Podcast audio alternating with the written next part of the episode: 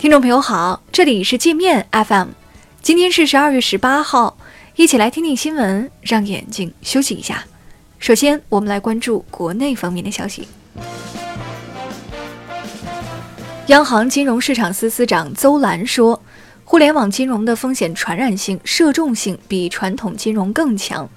部分市场主体不尊重金融规律。一哄而上，一哄而散，留下遍地狼藉，代价巨大，教训深刻。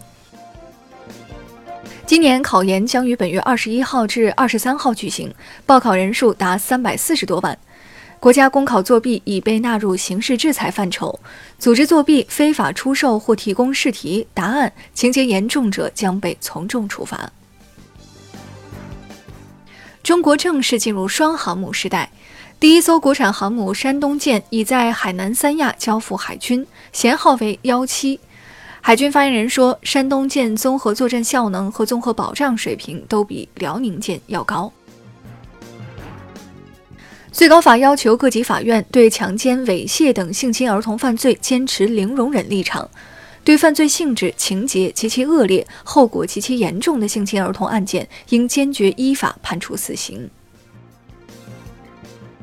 外交部发言人耿爽今天说：“美国以为对中国企业进行科技封锁能够阻止中国的科技创新，迟滞中国的发展进步，这种想法太自以为是。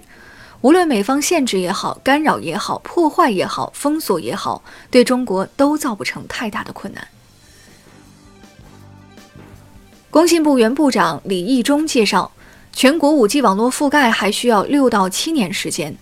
五 G 网络建设需要约六百万个基站，累计建设成本至少要一点二万亿元。湖南新晃操场埋尸案一审宣判，主犯杜少平被判处死刑，剥夺政治权利终身。与杜少平一起杀人埋尸的另一名凶手罗光忠被判死缓。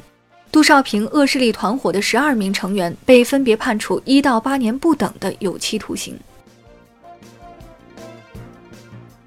四川川煤集团杉木树煤矿透水事故，被困井下的十三名矿工全部获救，他们已被困井下八十六个小时，将近四天时间。内蒙锡林郭勒盟一名腺鼠疫患者，经过一个多月的治疗，生命体征恢复正常，今天痊愈出院。该患者于上月十六号在化德县被确诊为腺鼠疫。中兴通讯被深圳市南山区法院列为被执行人，执行标的二十四万元。据悉，中兴通讯曾四十二次被列为被执行人，最高一次执行标的达三千多万。我们接着来关注国际方面的消息。为苹果、微软、谷歌母公司等美国科技巨头提供锂电池原料的西方公司，在刚果金大肆雇佣童工开采钴矿，造成一些儿童死亡和重伤。据报，这些穷人的孩子最小的只有六岁，他们每周工作六天，大部分童工每天工资只有一点五美元，折合人民币约十块钱。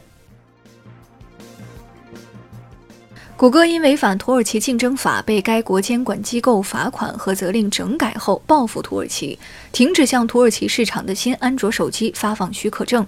此举将导致土国新手机无法继续使用谷歌服务及安卓手机应用。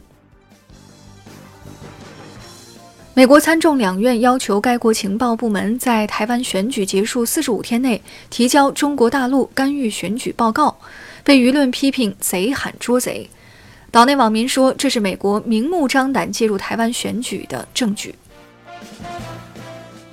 英国首相约翰逊喊出了“为人民服务”的口号，他下令禁止大臣们前往瑞士参加达沃斯经济论坛，并说他的政府要为人民服务，而不是为亿万富豪提供香槟。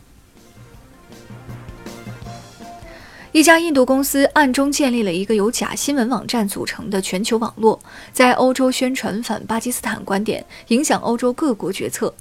这些网站冒用已倒闭的报纸名称，增加可信度，已在欧洲多个城市拥有强大势力。五艘日本渔船十七号在日俄争议岛屿附近作业时，被俄罗斯海岸警卫队扣押。日本官房长官菅义伟表示，此举不可接受，呼吁俄方尽快释放渔船及船上船员。墨西哥警方在该国第二大城市瓜达拉哈拉市郊一处农场发现至少五十具人体遗骸。警方称，这些受害者极有可能是被贩毒集团杀害的。自2006年墨西哥毒品战争爆发以来，该国已有至少四万人失踪。晚上睡觉前刷手机，越刷越兴奋，可能跟你看到的内容没有多大关系。英国一些研究人员发现，智能手机的夜览或护眼模式会令人更难入睡。据说，夜览或护眼模式发出的暖色调的黄光或橙光，虽然减少了对眼睛的危害，但会向大脑发出错误信号，让生物钟颠倒。那好了，以上就是今天节目的全部内容了，感谢您的收听。